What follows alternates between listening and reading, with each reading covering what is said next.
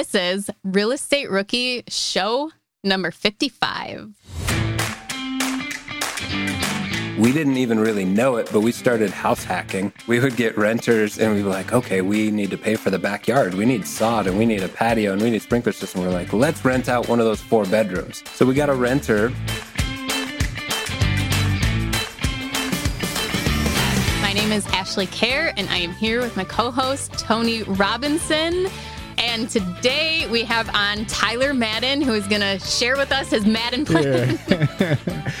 Tyler was a great guest, right? But I think what's more important before we get into Tyler, can we talk about the fact that we're matching today? So, you guys, please go watch us on YouTube. Ashley and I are, are, twins today. There's only about like a 12 inch difference in height between us, but other than that, we look like twins right now. Yeah, yeah. And it's really funny too. This is a great episode to watch on YouTube because Tyler's background oh, is amazing. You think it's like a green screen. It's so beautiful. So you'll hear him talk about the renovation that he did in the property that he's living in now. And like we get 40 minutes into the episode and he starts dropping these oh, by the way, I did this. Oh, by the way, this happened. It's like, okay, we're 40 minutes in. Those are like top of the line stories to hook mm. people into that. Totally. He created a new strategy. And we talked about, like, I've never even heard an investor do this, but he combined like a house hack with a live in flip where he was using the house hack to help fund the flip. So, really, really cool and interesting story. And I think he also does a really good job of the mindset piece and talking about how he uses affirmations and his network to really kind of fuel his real estate investing. So, so many good gems from Tyler's interview today. Are current interest rates making you depressed about cash flow? What if it didn't have to be that way? Rent to Retirement has 2.99% seller financing available on turnkey properties. You heard that right. That's a seller financed 2.99% interest rate where the average cash flow is over $900 per month. They also have options where you can put as low as 5% down on multiple investment properties with no PMI. Rent to Retirement is the nation's leading turnkey investment company that understands what it takes to be successful in today's dynamic real estate market. Their reputation speaks for itself with more five star reviews than any other company on the Bigger Pockets website. Rent to Retirement offers fully turnkey properties that are newly built or renovated, leased and managed, allowing you to invest with confidence in the markets that offer the best returns. To learn more, visit renttoretirement.com. That's rent, T-O, retirement.com. Or text REI to 33777. Again, text REI to 33777.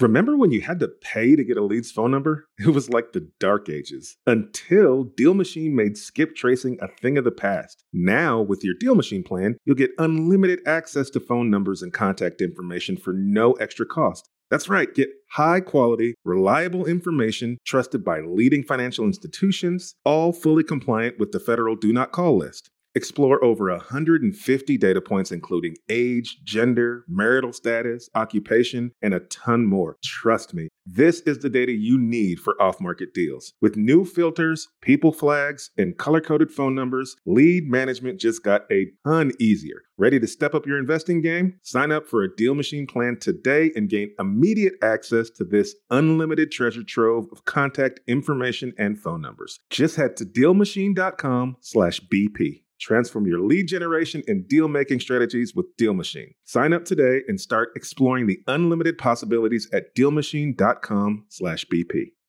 This show is sponsored by Airbnb. Did you know that I turned one of my first homes into an Airbnb? It's true. And it even helped me get the extra income I needed to launch my real estate career. So if you want to try your hand at making even more income with your property, Airbnb is the place to be. Your home might be worth more than you think. Find out how much at airbnb.com/slash host.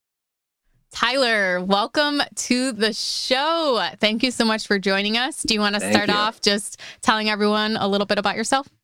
Yeah, so I am Tyler Madden. 34 years old and I am a general contractor, not necessarily by intention though. It's a path that I got to in a roundabout kind of way, not a very linear story, but I went to college to become a doctor. I got a biology and a chemistry degree and after that, I went into what everyone does when they graduate they go into restaurants. So I went into restaurants and I started as a server and started experiencing growth in the company. And I enjoyed that growth. And I got to the point where I turned into a bartender, turned into a manager, and then I hit a ceiling and realized that that growth was not going to happen anymore. I capped out and I couldn't continue that growth. So I walked away from that, just knowing that I didn't want to be tied into anything, but not really identifying that I was an entrepreneur in the making. So that was kind of the early stages. And then after I walked away from that is when we got our first house, my wife and I. And getting that first house, I started off on this path where I just wanted to give my wife the nicest house that I could. And I didn't know anything about home ownership or fixing stuff. And I was cheap. So I started doing stuff on my own and I taught myself everything that I needed to know as I'd come up against it. One, because if I tried to pay people for it, it was always disappointing the quality of work and it was always disappointing that I had to pay so much money. So that kind of started that path. But ultimately, I discovered I was pretty good at it and I actually enjoyed it. And it turned into taking on jobs for other people, small remodeling things here and there. And that grew into larger remodeling for other people and ultimately led me to starting my own remodeling business and getting my GC license. And then growing that business into something that it is today. I don't do any marketing and it's all word of mouth. And I put all of the effort that I put into everything. And I'm experiencing that growth that I liked from the restaurant. And I'm realizing that there's another ceiling, but I'm that ceiling that I'm slowing myself down and I'm the bottleneck. And that kind of brings me to where I'm at, where I love real estate and I know the capabilities of it, but I also know that I can't give anymore and I've exhausted what I'm capable of. So it's time to start leveraging what I can to get some time back in my life. That's great, Tyler. So let's talk about your first deal. So you have your live in flip, and then you also flip a property too? So my first property actually turned into our rental. So we bought our first house. We fixed it up over the course of four or five years, put quite a bit of sweat equity into it. And then that turned into a rental when we bought the house that we're in now, which is our new primary. So there's probably a lot to unpack there with regard to all of the details of that house and how we funded this one. So I just want to make sure I've got the story here though. So you go to school, you get a really, really hard degree in bio and chemistry, and then you become a GC. I think the point that's most interesting is that you said you learned kind of the trade of becoming a general contractor by working on your own home. Did I understand that correctly? Correct. Correct. Yeah, I didn't have any formal training. It was something that I learned along the way and forced myself to get good at. That is awesome, right? And like Ashley, you've said this so many times is that getting your feet wet by doing something real estate related before you become an actual investor is like one of the best ways to get started. And you are like a prime example of that, Tyler. Like you took a home remodel and turned it into a business, which is awesome.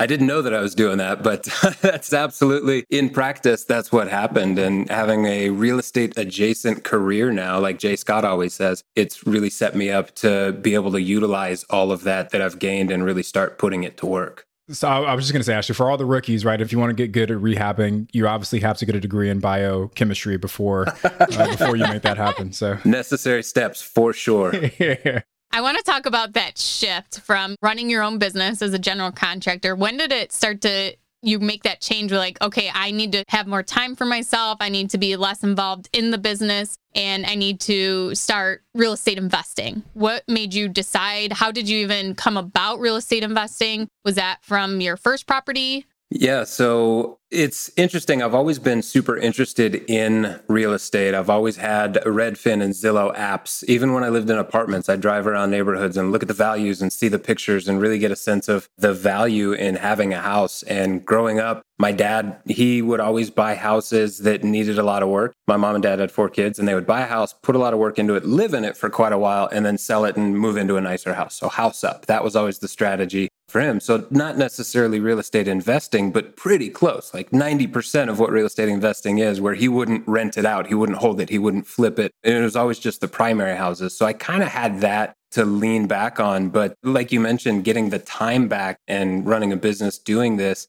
the reason what caused me to want to get that time back is we're having a kid. My wife and I, we decided to have a kid. We're six months pregnant, and I can't keep burying myself with work. And I think that there's no better way to gain time back than to leverage my skill set that I have with being able to fix houses and invest in real estate to get my time back, if that answers your question.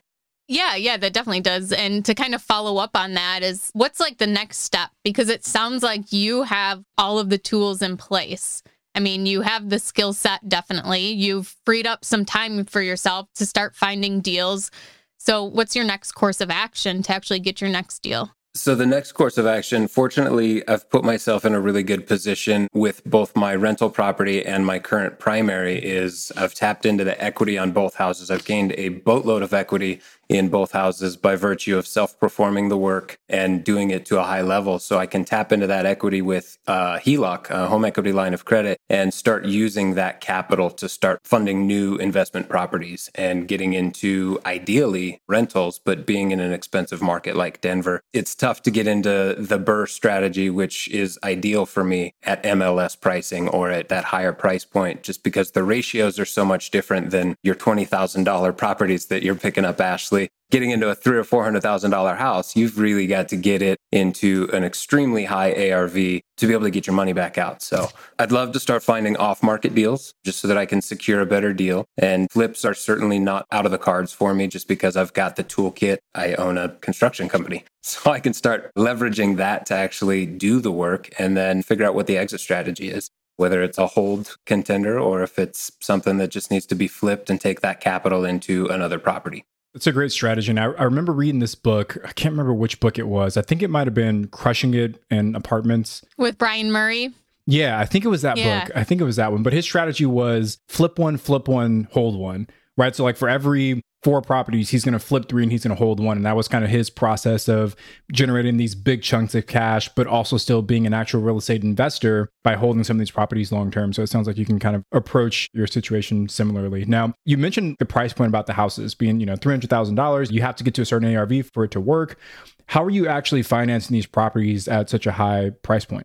Yeah, so I've got a variety of options. I've made some really good connections with networking with both lenders and hard money lenders. And then I've also got, like I said, a HELOC on my rental property. We took that HELOC out before it became a rental property. So we've got a $100,000 HELOC on that property. We still have, on top of that, $200,000 in equity on that house. And then, same situation with this house where we've got over $300,000 in equity and I'll tap into this house for another HELOC. So I'll have in total a couple hundred thousand dollars of my own capital that I can deploy because I fixed up these houses, saved a bunch of money, and the market appreciates like crazy here. So it can be a combination of things, which is nice. I don't feel like I'm pigeonholed into just one version of funding a property. So ultimately, I'd love to have private lenders over hard money lenders. But at the end of the day, you do what you need to do to get a deal done. So I'll take any kind of lending I need to.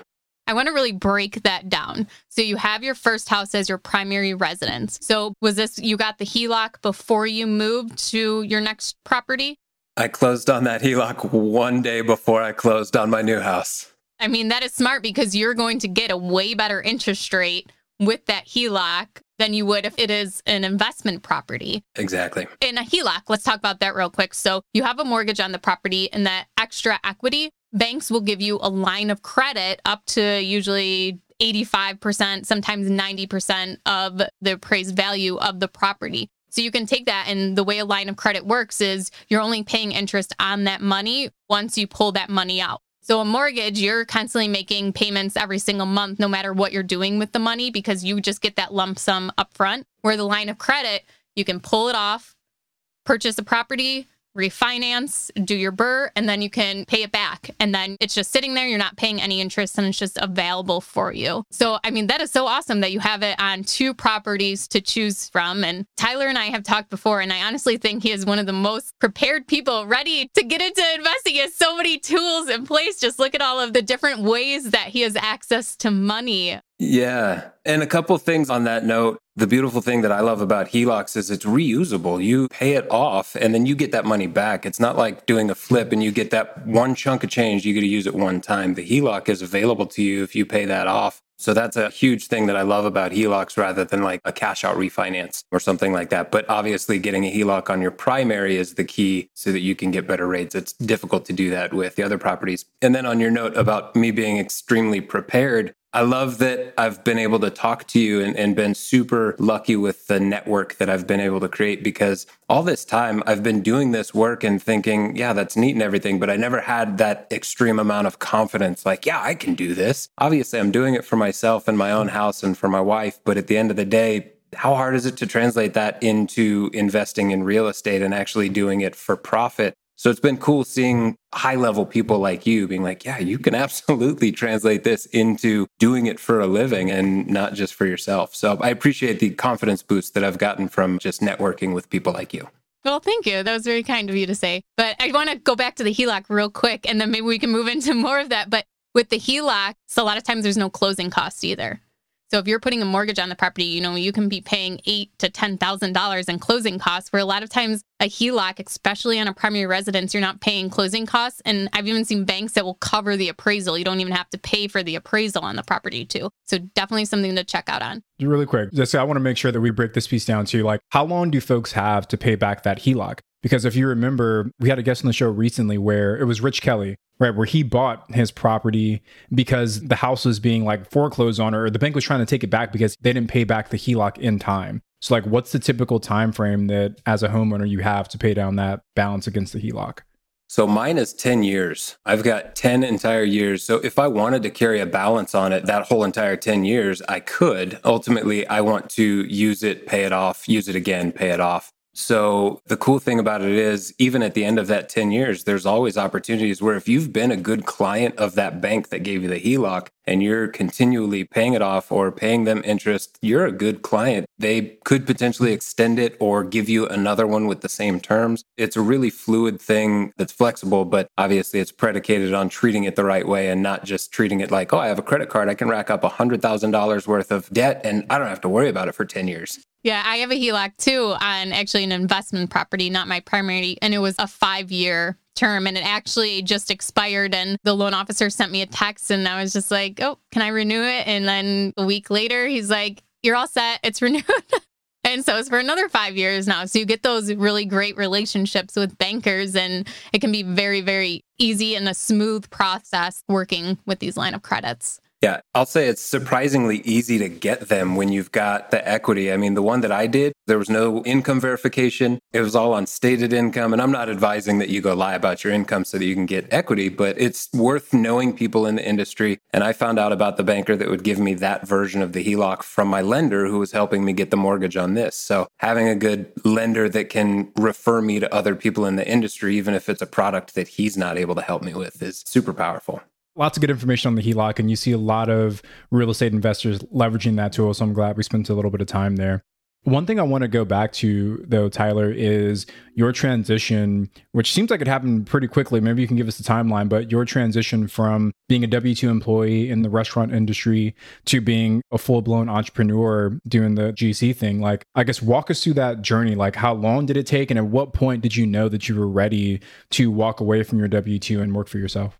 Yeah, so I wish I could say that it happened super quickly. It happened in a much longer time frame than looking back in retrospect I wish it would have. But I left restaurants, let's say that was in 2016. And I knew that I didn't want to get back into a W 2 job at that point. And I'm the type of person that'll just kind of force myself to figure stuff out. I know that I've got enough drive behind me to succeed at whatever it is I'm putting my effort into. So when I left the restaurant, we had a house, we had a house payment. I was still working on the house. And it, it actually kind of coincided at a perfect time where I was learning a new trade essentially. And I really prioritized fixing up my own house more than I did trying to find projects or other people to do it for. But then small projects started coming up where I worked with a designer for a little while where she would just need help doing some stuff around her projects, hanging artwork, taking care of little things here and there. And all the while I was gaining this experience on my own house. And then her clients would inevitably ask, Oh, can you do maybe a bathroom refresh? Or can you do this? At I was like, Oh, I just did that on my house. So yeah, I'll bite that off. And starting to do more and more for other clients. And then I branched out on my own after I realized that I have a lot of desire for this. I'm really good at this. I'm super detail oriented. So why don't I just make that what I do?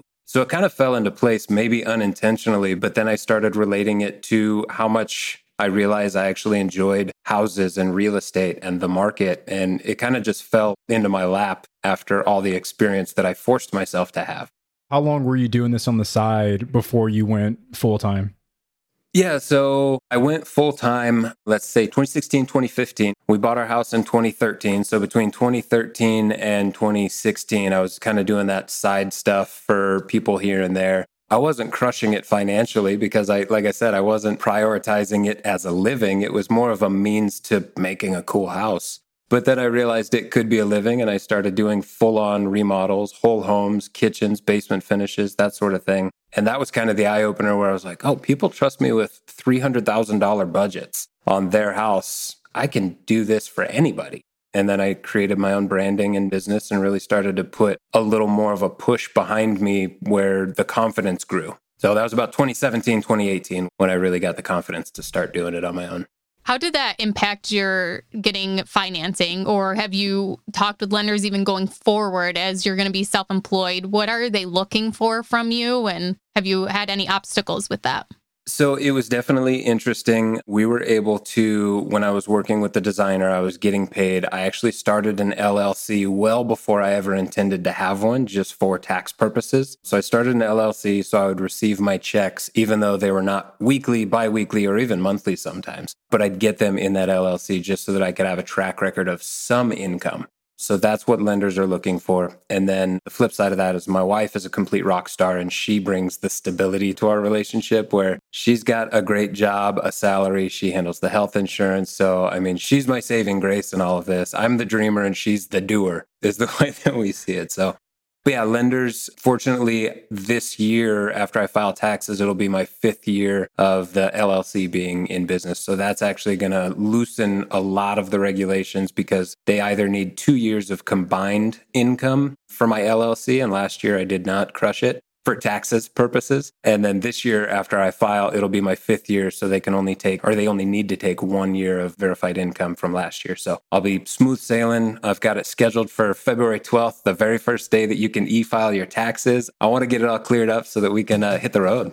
That's awesome. Yeah, that's awesome, man. Now, Tyler, people can't see this who are listening, but if you're on YouTube, you can see it. But you've got like a beautiful background, and I'm super jealous. So it seems like you go like really, really high end on your finishes. I guess just kind of walk us through what your thought process is, your methodology on what kind of product it is you want to create. Because some investors might want to go, you know, just kind of really middle of the road, just standard everything. But it seems like you're going a little bit more high scale. So just walk us through that. Yeah. So, I mean, conventional knowledge always tells you not to be the nicest house on the block or not the nicest house in the neighborhood. But I've always kind of steered myself to target the nicest house in a neighborhood, at least with my primary houses, because I know that if I find the nicest house in the neighborhood and it's a true comp, size wise, bedroom wise, all of that, I can probably finish it nicer than they did and get 15% more than what they sold for. So I actually do try to be the nicest house within reason in a neighborhood, especially in Denver, because I know that the market supports it here. Buying a house for if it's a flip or if it's a rental, people are emotional people. And I don't want to over improve something, but at the same time, Denver accommodates it where I can really put all of the quality and all of the time that I feel the house deserves and put really nice finishes in. Now, with a rental, there is somewhere that you need to draw the line where you're not putting in all of the little things here and there that renters really don't care about. So I think that's something with my rental property being that it was a primary, it's probably overdone a little bit for renters' sake. But at the same time, one of the things that I picked up from another podcast was Tarl Yarber. He does flips in Seattle. And his mentality is kind of the same thing, where if you fix it up to the nines and you take care of everything and you front load the renovations, you're kind of guaranteeing that there's minimal maintenance. You're guaranteeing that your capex is going to be offset for at least 10 to 15 years. So, really, it maximizes my cash flow on the rental perspective. And in the meantime, on this house, it really just raises the ARV, which gives me more equity and a better HELOC. Yeah, that's great. And I, I love Tarl too. He always gives such little golden nuggets. Oh, he's he's one of my idols as far as the podcasts go. So I want to go back to your wife and let's bring her into the picture. And you mentioned her a couple times. So what was it first like introducing her to like, let's get into real estate investing? I'm quitting my full-time job. How did all that take place? And then how has she motivated you or how has she supported you throughout this whole process? I think support is like the name of the game with everything that you just said. She has been instrumental from the get go. So we've been together for 12 years. We've been married for four years. So, I mean, she's seen everything that I've been a part of. She's seen the ups, the downs. So she has been really crucial with all of that. And the real estate talk, I've probably talked about it for eight years six, seven years easily. But it was something that she always was very hesitant to get on board with. And especially before we realized that we could create so much equity. And I always had this idea that every dollar I spend on a house needs to make me more than that dollar. So for me, it was always an investment, whether or not she was on board or whether or not I told her what my technique or my tactic was.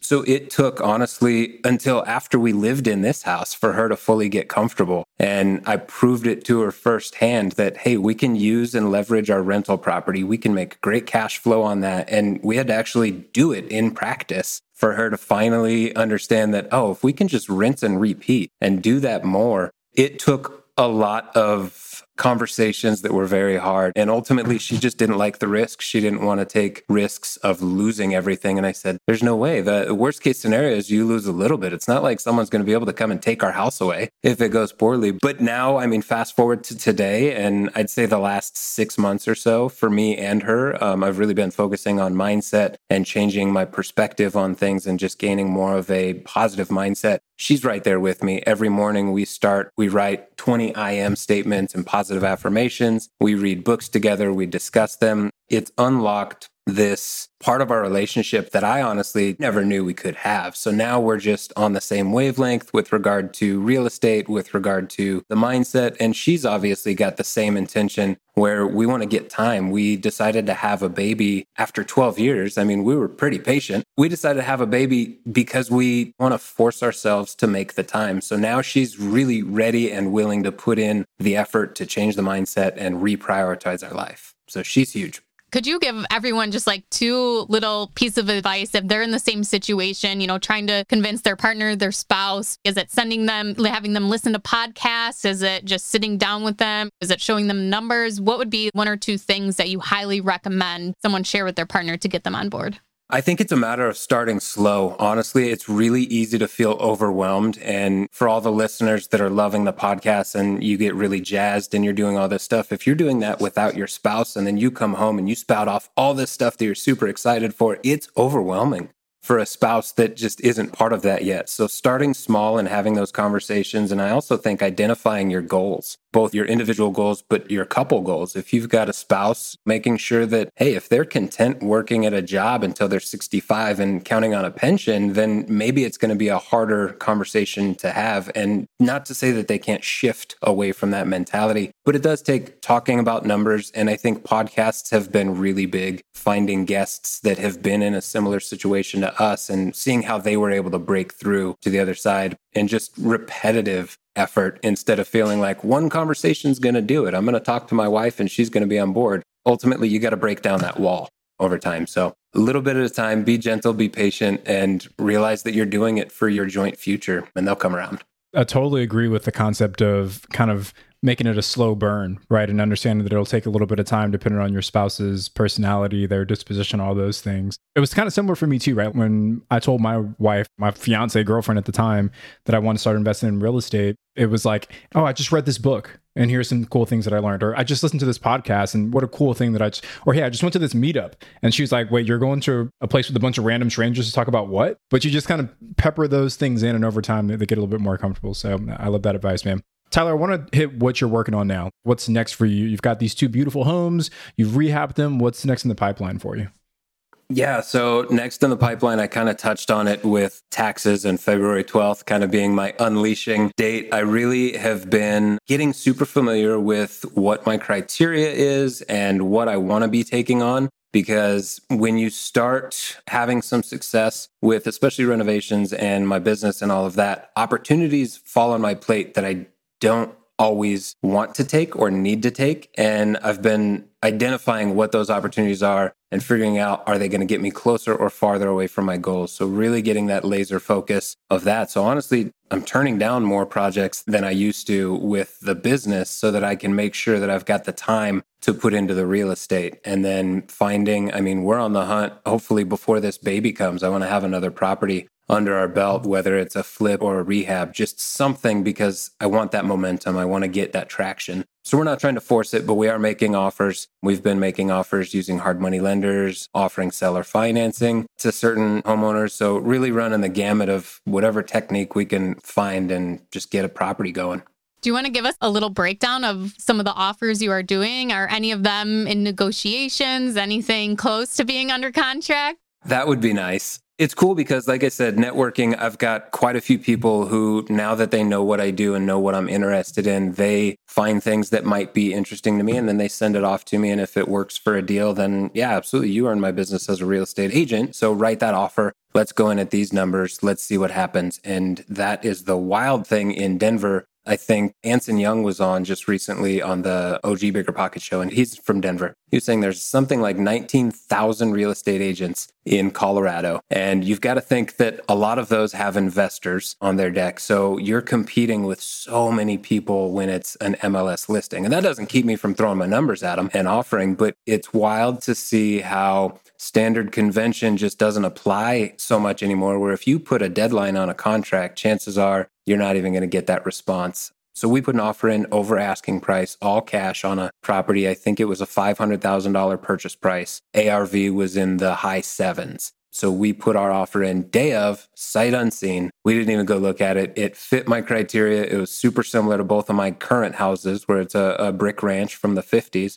I love those. So we put our offer in. We never heard a thing from the real estate agent. So it's becoming more and more clear that I've got to find another way to get deals into my pipeline. And that's where finding off market properties is going to need to be the, the focus. You kind of hit on what I was going to ask you next about diversifying your deal flow. But before we go there, is there at any point, Tyler, where you say, all right, Denver's too hot of a market for me to be successful in? Let me go somewhere else where there's a little less competition. Has that crossed your mind at all? It has crossed my mind. And I think a couple of reasons why that's something I don't feel like I want to do, at least initially, until I prove that Denver really isn't habitable for me and my investing strategy. I think that I've got such a huge asset at my disposal being able to self perform, or at least having my business and my subcontractors go perform this work. I can't imagine being an investor that's paying retail for all this. Obviously, there's a lot of a lot of you guys that are doing that, and you're still making money. But if I can stack the cards in my favor, and maybe I can fudge the numbers a little bit more and pay a little bit more because I spend less. So I feel like Denver, being that I know it so well, it's my own backyard, it's where I've grown up my whole entire life. It would be most ideal to stay here and I have full trust in myself and my capabilities that Denver's not too scary for me. I've got a tool belt full of different tools that I can utilize here. I just need to start taking them out of the belt.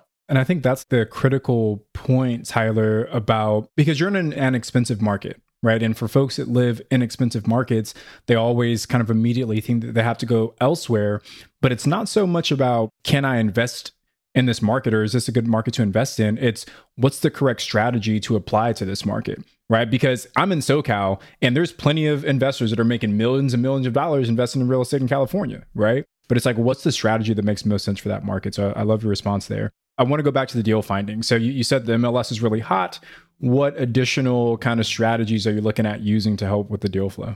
Yeah, so I'm getting more familiar with lists, and I think that there's a lot to unpack there. Obviously, like I said, I've always had the Zillow app and the Redfin app, and I've always kind of relied on that methodology. So that's my comfort level of, yeah, let's find a house on the MLS. That's how we found both of our houses, and it worked, but that was not easy. So now I'm starting to identify other techniques like driving for dollars, instituting some of the apps and programs and there's a variety of them. So it's almost kind of overwhelming when you start getting into like BatchLeads and all of the off market lists and how to stack them and everything. So i'm trying to digest all of that right now so that i can start getting into that but then, yeah, finding a comfort level with just approaching people that aren't expecting you to be approaching them, cold calling people, knocking on doors, getting out of my comfort zone there. I've been familiarizing myself a lot with that method. So it'll be a matter of continuing to learn more about it and then just pulling the trigger on cold calls.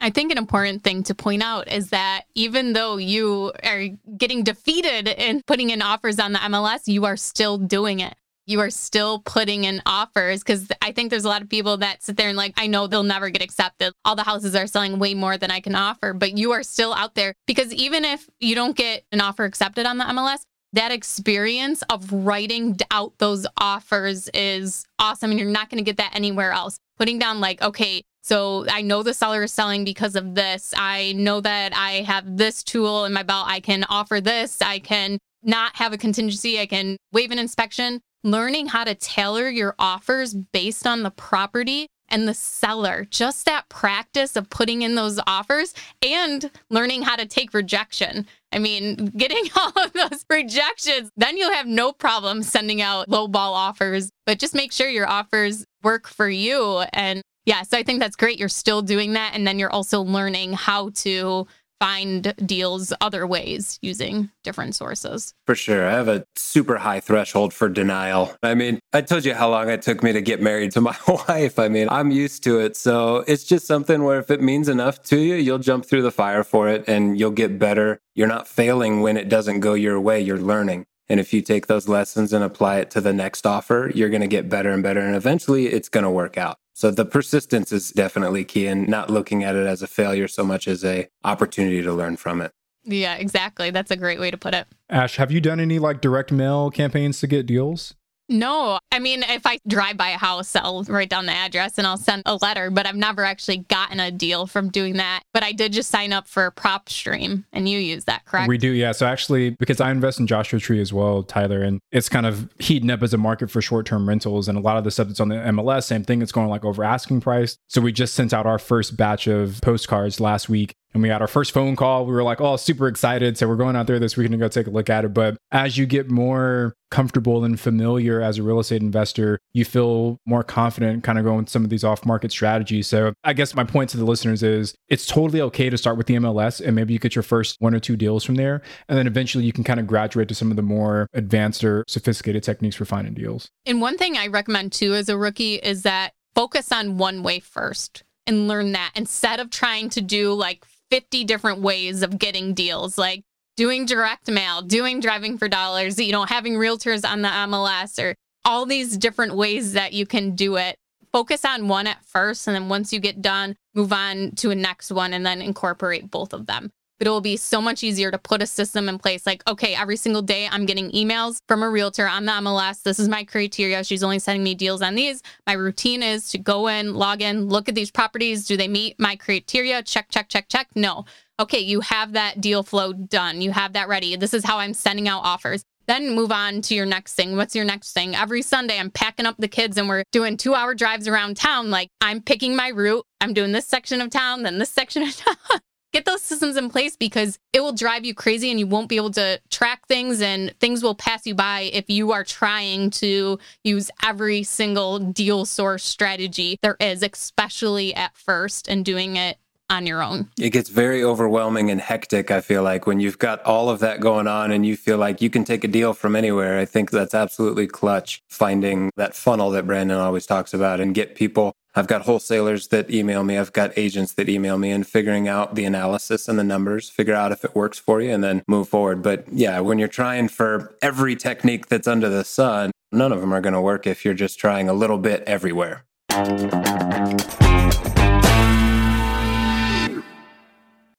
Rookies, 2024 is the year to start protecting your rental properties with an LLC. But you don't have to do all the paperwork and filing yourself. Corporate Direct is your professional and affordable option for getting your LLC done right. They handle the state filings, draft your operating agreement, and act as your registered agent. They'll even help you comply with the Corporate Transparency Act a new federal disclosure law affecting every real estate investor. Corporate Direct is a family business founded by attorney, author, and rich dad advisor Garrett Sutton over 35 years ago. Now, his son Ted is a licensed attorney working with him. Together, they've helped thousands of real estate investors form and maintain their LLCs and protect their assets. If you're trying to build a real estate portfolio, do not skip the LLC. Head over to corporatedirect.com slash biggerpockets to schedule a free 15-minute consultation with an incorporating specialist. Mention Real Estate Rookie and get a $100 discount on your formation. That's corporatedirect.com slash biggerpockets.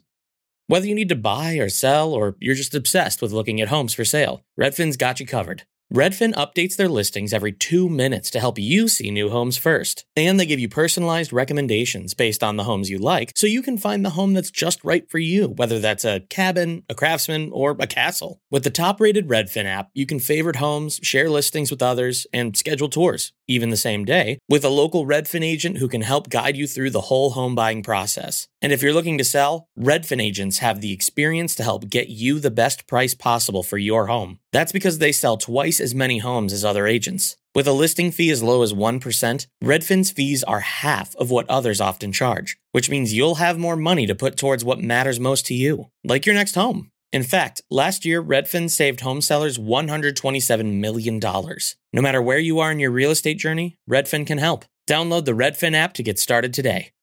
This show is sponsored by Airbnb. Did you know that a long time ago, before I ever started my real estate business, I turned one of my first primary residences into an Airbnb? And that's the extra income that I needed from Airbnb that gave me the confidence to go out and work for myself and eventually quit my nine to five job. And now I have dozens of Airbnbs all over the country. I've even partnered up with the old David Greene on a recent property in Scottsdale to take our portfolio to the next level. And of course, we host it on Airbnb. But you don't need to be a full time real estate investor to start on Airbnb. As a matter of fact, I was self managing 10 properties while working my nine to five job, so I know anybody can do it. Think about it this way you're looking for extra income and going on a vacation. Wouldn't it be great to rent out your space and let your property pay for itself while you're gone? I did this one time. I pitched my wife and my roommate because we were house hacking on the idea of renting out our home, and it paid for all of our expenses on a trip to Mexico City. So go and give it a try. It might just change your life, just like it did mine. And I really do mean that. Your home might be worth more than you think. Find out how much at airbnb.com/slash host.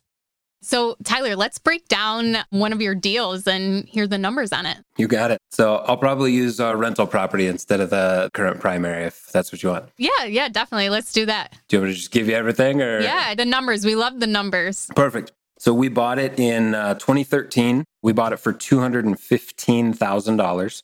We used FHA loan because it was owner occupy and we put 3.5% down. And then between 2013 and 2017 is when we lived in it. We rehabbed it over time. What's funny about rehabbing it over time is obviously it all costs money. Even when you're doing it yourself, you still got to pay for materials, you still got to hire out some stuff we didn't even really know it, but we started house hacking. We would get renters and we were like, okay, we need to pay for the backyard. We need sod and we need a patio and we need a sprinkler system. We're like, let's rent out one of those four bedrooms.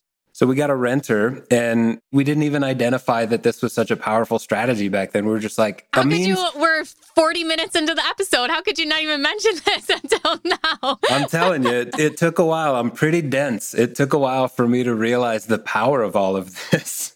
So we got a renter and started making uh, rental income off of one room. And then we would start putting that money into the renovations. But I think we probably spent over the four years that we lived there, probably spent about $40,000. And that's with me self performing. That's obviously not retail. If it was to be paid out all in one chunk, it probably would have been upwards of 75. Obviously, self performing saved a significant amount of money. So there was a huge benefit just personally to be able to self perform and do it to the quality that I knew I wanted.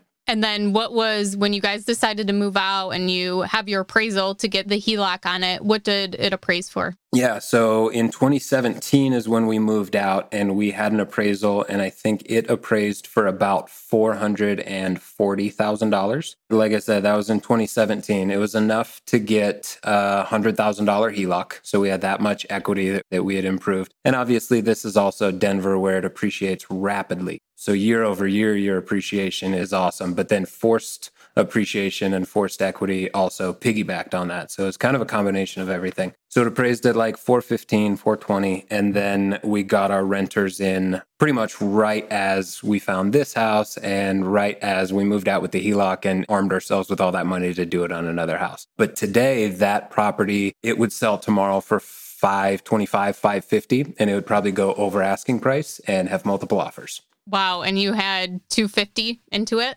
All said and done, 255? Yeah, so there's another interesting story about that. That 40 minutes in, I probably should have mentioned also. Our first renters had a fire at the house. no. Yes. So here's our first experience with a rental. We think it's all fine and well. We're making good money. Seven months after getting our renters in the house, they call us and it's the middle of November, winter in Denver. And they're like, it smells like an electrical fire. And I'm like, oh no. So we go over and we check it out. There's seven or eight fire trucks in front of the house. It's all walled off. And we look in the window, and apparently there was an electrical fire. There's an unfinished part of the back room, and they overloaded some circuits, and the kids were playing video games in an unconditioned space. They had three space heaters all at once. So, like a nightmare situation for a landlord. And they kept flipping the breaker back on, which caused a small electrical fire in the attic. So the firefighters come in and they rip down the ceiling from the main space. Drywall and insulation goes everywhere, damage all the tiles in the kitchen. And it's funny because that was the one part of the house that we didn't remodel was the kitchen. So when we moved out, it wasn't fully done to the nines. It was done to the sevens. Every other part of the house had been touched. We were like, we're out of money and I don't want to keep pouring it into this house because I know we've peaked at our ARV. So we were like, cool, we'll rent it as is. And then I spoke that into the universe. I was like, man, I wish I would have had the opportunity to remodel the kitchen because I always wanted to. The universe listened and ultimately we had to deal with insurance for 13 months. We had to get our renters out of there, terminate their lease, and I renovated the kitchen over the course of 13 months. Fortunately, we were getting rental reimbursement the whole time. So it wasn't something where financially we were crippled. However, they would forget for three months at a time to pay us. So we did have to handle that. Long story short, I finally got to do the kitchen that I always wanted. And I was able to do it with insurance because I'm a licensed GC. So I self performed everything. We still got what retail was for all of the renovations. So it was a huge blessing in disguise. It was free money since I was self performing the work. So I did the kitchen just the way I always wanted. I took out a wall, I put up a beam, and now it's like to the nines. So that was a huge opportunity. And that's why, like I said, the ARV today is 550 or above. And we were able to increase our rental amount off of that as well when we get new renters in. That was going to be my question. What did the rent increase to? Yeah, so before the kitchen and the fire, we were renting for 2400 and then after the renovations of the kitchen and we went beyond the kitchen too. I put in new floors and again, it was a personal house, but we raised it to 2850. And just this week, we're re signing for another one year lease with our tenants. And we're raising it to twenty nine ninety three, So almost three grand a month. And our mortgage payment is $1,400. No way. That's awesome. Wow. And like I said, there's no capex. I took care of everything. It doesn't need a furnace. It doesn't need appliances. There's no maintenance because I know that like I was in the crawl space sealing all the duct work. I went above and beyond. I replaced the subfloors. I replaced everything because it's going to be a house that'll perform for me for decades. Yeah, that's really great to hear. Yeah, I, I want to make sure I, I, got the kind of financing piece down. So you bought it with an FHA at three and a half percent down, and then you funded the actual rehab you were doing by renting out the rooms within the house. That's genius. We offset the rehab, yeah. That's genius, man. Like, what a great way to do like a live in flip and really fund it with very little money out of pocket. I love that. I love that approach, man. I don't know if I've really met anyone that's like combined a house hack with the live in flip at the same time to kind of like fund both of them. So you you might be the first person on the real estate rookie podcast to do this, Tyler, for for all we know, man. I had no idea. Honestly, it I stumbled upon it and it worked out really well. We made the best of it. You got to give it a name or something like the I don't even know, man. The flip house, the flipping house hack, the house flip hack. I don't know, man. You got to come I'll up. I'll call it the make your wife happy strategy. there you That's go. all I was out to do, man. I was just there. You go. My goal was always just to give my wife a nice house because because I thought she deserved it. But then turns out it's super lucrative. Man, we, we got to put you in touch with like the BiggerPockets book publishing team because if we put that out, the Make Your Wife Happy book, that's like a New York Times bestseller. that's right. That's right. It's not a cookbook. Awesome, man. Well, I love the first deal, Tyler. It sounds like it turned out really, really well, man. And for the listeners, hopefully there's some instruction there that you can follow. There's some ways to get creative with getting that first deal done. Like, I love the way you finance it, man. So I want to take us to the next segment, which is the rookie request line. Today's rookie request line for the listeners, uh, if you guys want to get your questions featured on the show, give us a call at 8885 Rookie. We might play your question on the show and you can get an answer for myself, Ashley, and the guest. But Tyler, today's question. Hi, my name is David. I'm from Salt Lake City. Currently, I have a few rental units that I pay off 50% of the equity. My question is, should I keep the money in the equity of the home or should I do cash out refinance and keep it as reserve? And the other question is, what's the percentage of equity do you guys like to have in your investment properties? Thank you. I think that's a really great question. And as you can see from my story, I love equity. I think that equity is one of the most powerful things that you can get. And being that they're rental properties, Ashley touched on it earlier, where she was able to take out HELOCs on her rental property, you might not get as great of terms on a HELOC. But if you can find a lender or a bank that'll lend on the equity, you said he's got multiple properties. I think that that's a bulletproof strategy to be able to rinse and repeat and reuse that funding. And I think cash out refinances have a time and a place. And honestly, that's what I did to pay off my HELOC. So I did a cash out refinance on this property to pay off that other HELOC. So I think there's a lot of value, but understanding that a cash out refinance is a one time deal. You get that money, you use it, it's gone. There's a big benefit to going the HELOC route in my eyes.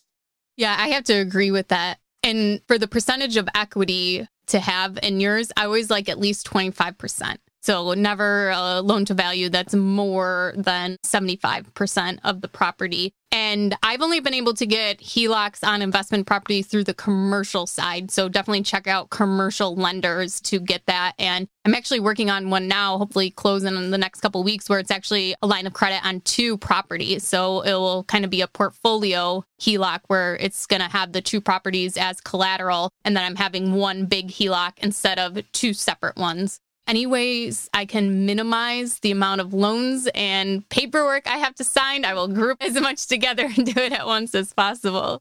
So, yeah, thank you, Tyler, for sharing that. And to go into our next segment, it's kind of like a mindset segment here where we want to touch on mindset. But first, I need to hear the cop story. Oh, no.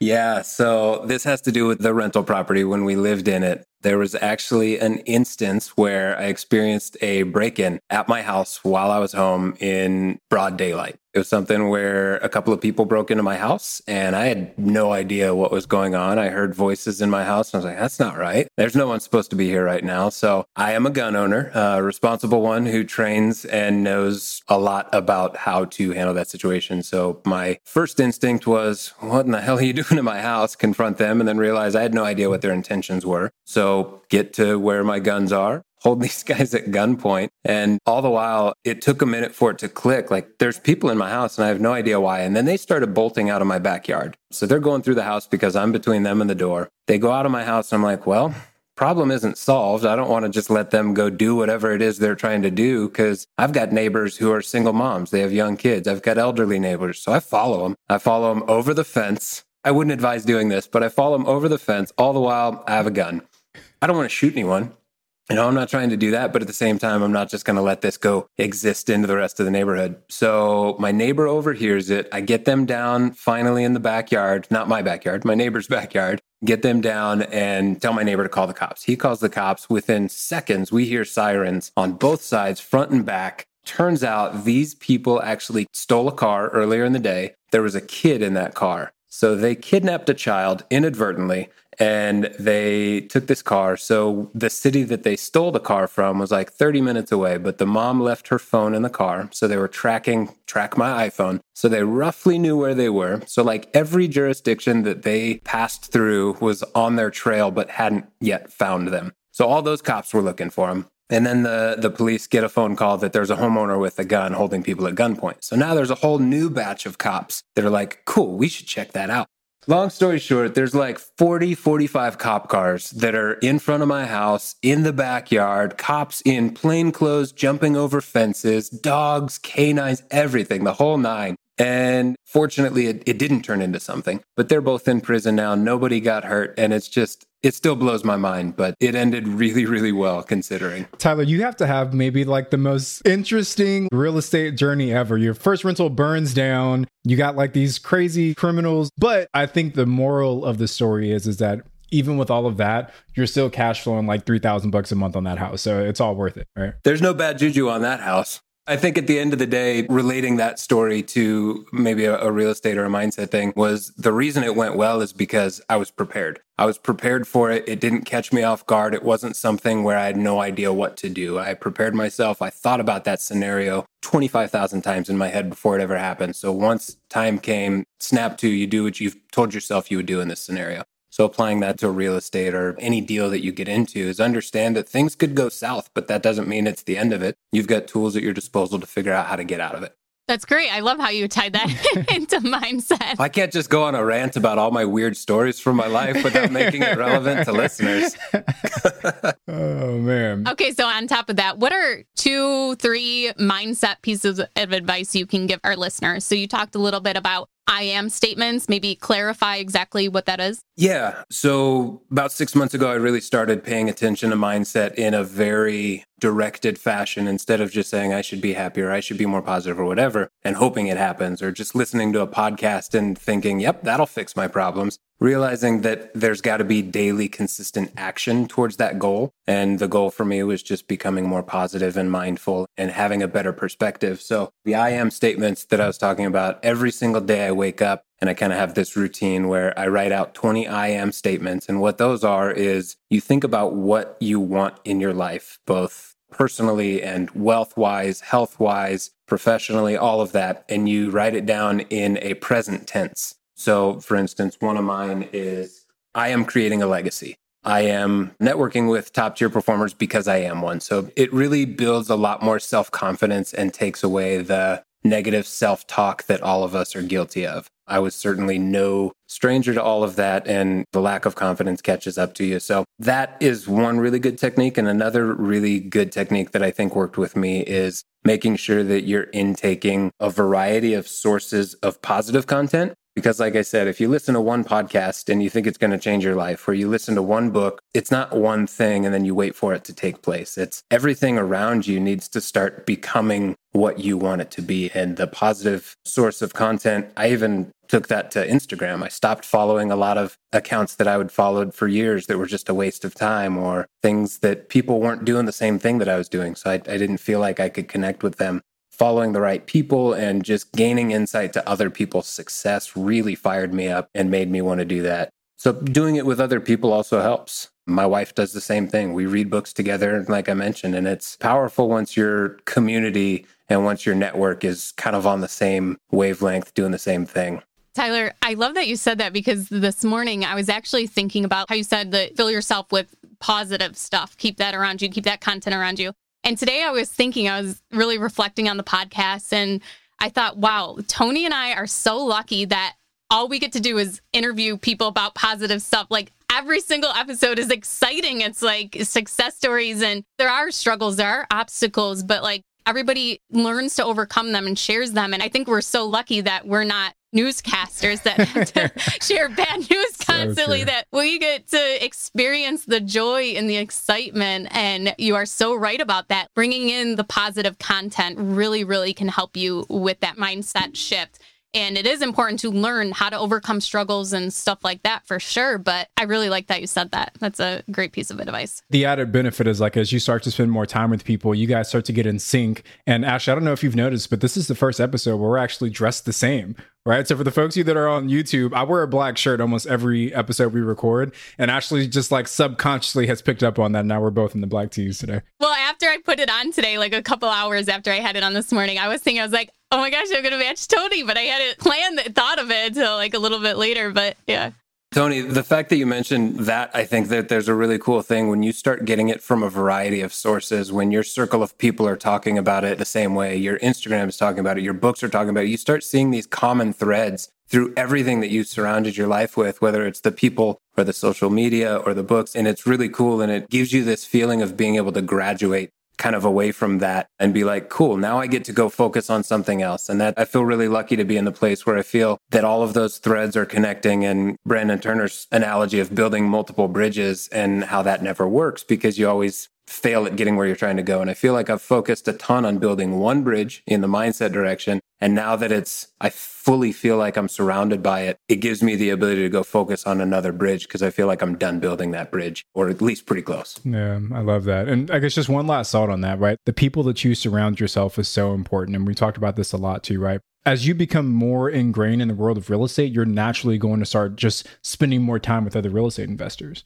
And you have to make a decision as a newbie is if you want to be super successful, that might mean you're spending a little less time with the people that aren't doing real estate. And that's something that I picked up on early. So for me, it's always kind of been my goal to help involve the people that I care about the most in the real estate business as well. Right. Like obviously my wife is my partner in a short-term rental business. We forced our son to go with us to our short term rentals and help set those up. My wife's cousin is one of our partners. My brother in law is working with me on some wholesaling stuff. So, like, it's trying to bring in people that you care about so that as you start to grow and you start to elevate yourself, you're kind of bringing them up with you as well. So, random thought from Tony for today. But on that note, random question time for you, Tyler. We want to finish off the episode with a few random questions. You've got a lot of experience redesigning and fixing homes. And I think the fix and flip is always kind of that carrot that kind of dangles in front of the face of a would be real estate investor. What are some pitfalls that you feel a new would be flipper might make that you can advise them against or give them that kind of insight so they can prevent that mistake from happening?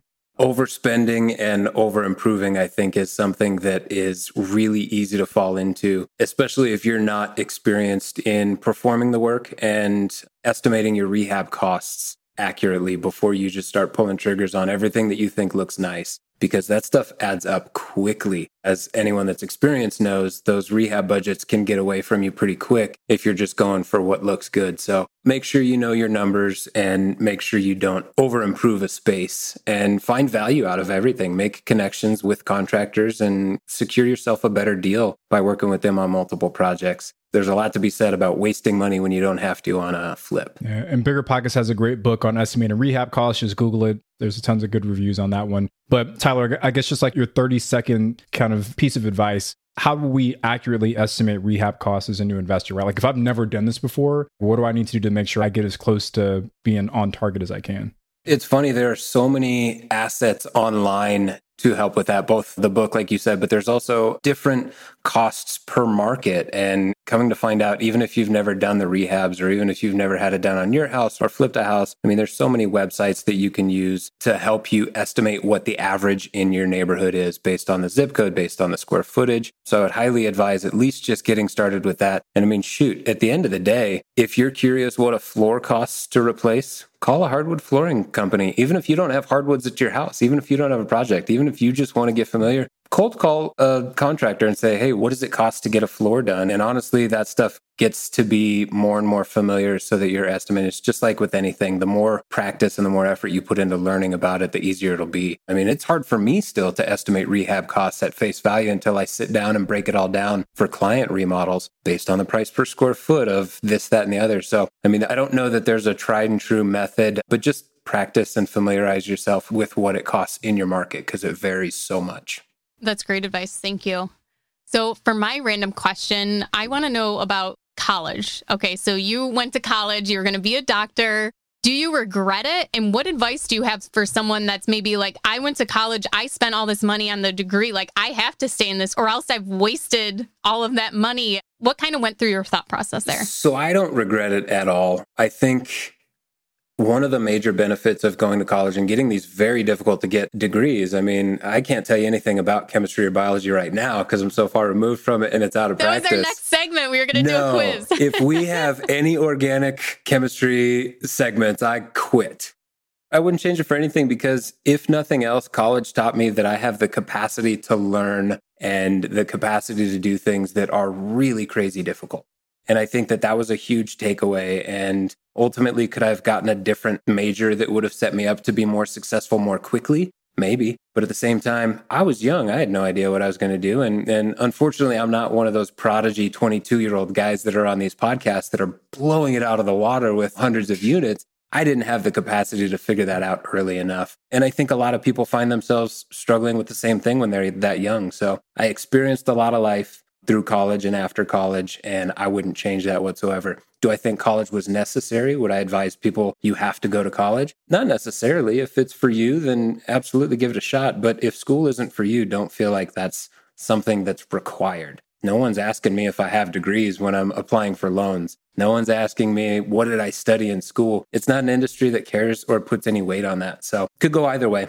I really like that answer. Thank you. Because I went to school for accounting, but I actually I use my accounting degree a lot and bookkeeping and taxes and keeping track of things. So should be reaching out to you with numbers questions. Well, someone who wants to go to college, then go for something that can help you in your real estate business. A different tool that maybe like taking a real estate course wouldn't exactly give you.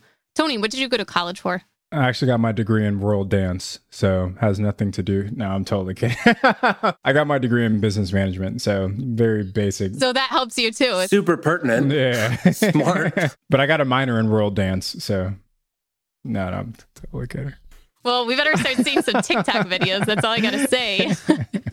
So we have another new segment today. You know, Tony and I are just coming up with all these good stuff for you guys. So we are going to highlight a rookie rock star each week. So today we want to highlight Lily Kay. She's in the Facebook real estate rookie group and she just got her sixth property under contract with a 70% loan to value of a good BRRRR. So congratulations, Lily, on that. That is really awesome. Well, Tyler, thank you so much for joining us today. Can you tell everyone where they can find out some more information about you? Yes. And where they can reach you? So my MySpace handle is um, if we can if we can still access those, that's probably the best way to get a hold of me. I'm start googling it now. oh, good. I apologize right now for what you'll find. So, so being a general contractor, I don't find a ton of time to be in front of the computer. So I'm not super active on anything except for Instagram. I do find quite a bit of value from Instagram, so I kind of focus on that one. But you can find me at Tyler Madden, just like it sounds. I got in early and I got my name, so that's probably the best place to find me.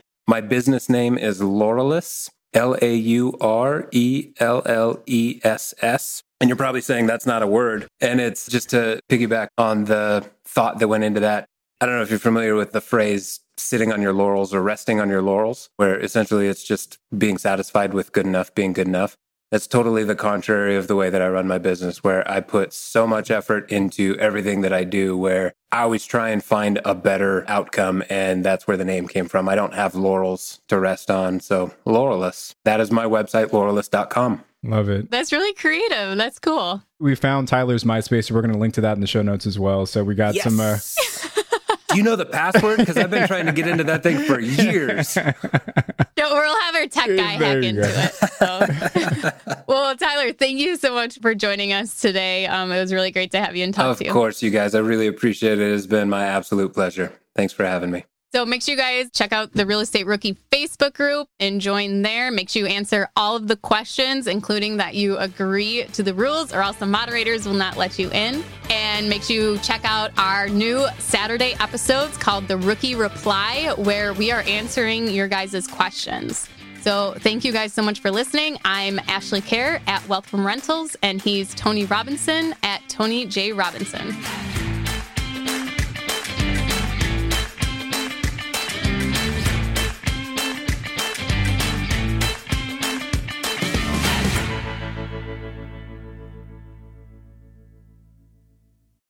Market is changing and finding your way can be tricky. Rates shift, headlines whirl, but your goal hasn't changed. You want financial freedom. And the best investors know it's not about timing the market, it's about time in the market. If you're ready to get into the real estate investing game or take your game to the next level, finding an investor friendly agent is your next step. With BiggerPockets Agent Finder, you can find the right agent in minutes. Just head to biggerpockets.com slash deals enter a few details about what and where you want to buy, and boom, instantly match with an investor friendly agent who fits the bill. These local market experts can help you navigate the neighborhoods, analyze the numbers, and take action with confidence once and for all. There's free resources only available at biggerpockets.com slash deals. Get an agent, get the deal, and get closer to financial freedom at biggerpockets.com slash deals. That's biggerpockets.com slash deals to find your investor friendly agent today. The content of this podcast is for informational purposes only. Past performance is not indicative of future results, and all host and participant opinions are their own. Investment in any asset, real estate included, involves risk. Use your best judgment and consult with qualified advisors before investing. Only risk capital you can afford to lose. BiggerPockets LLC disclaims all liability for direct, indirect, consequential, or other damages arising from reliance upon information presented in this podcast.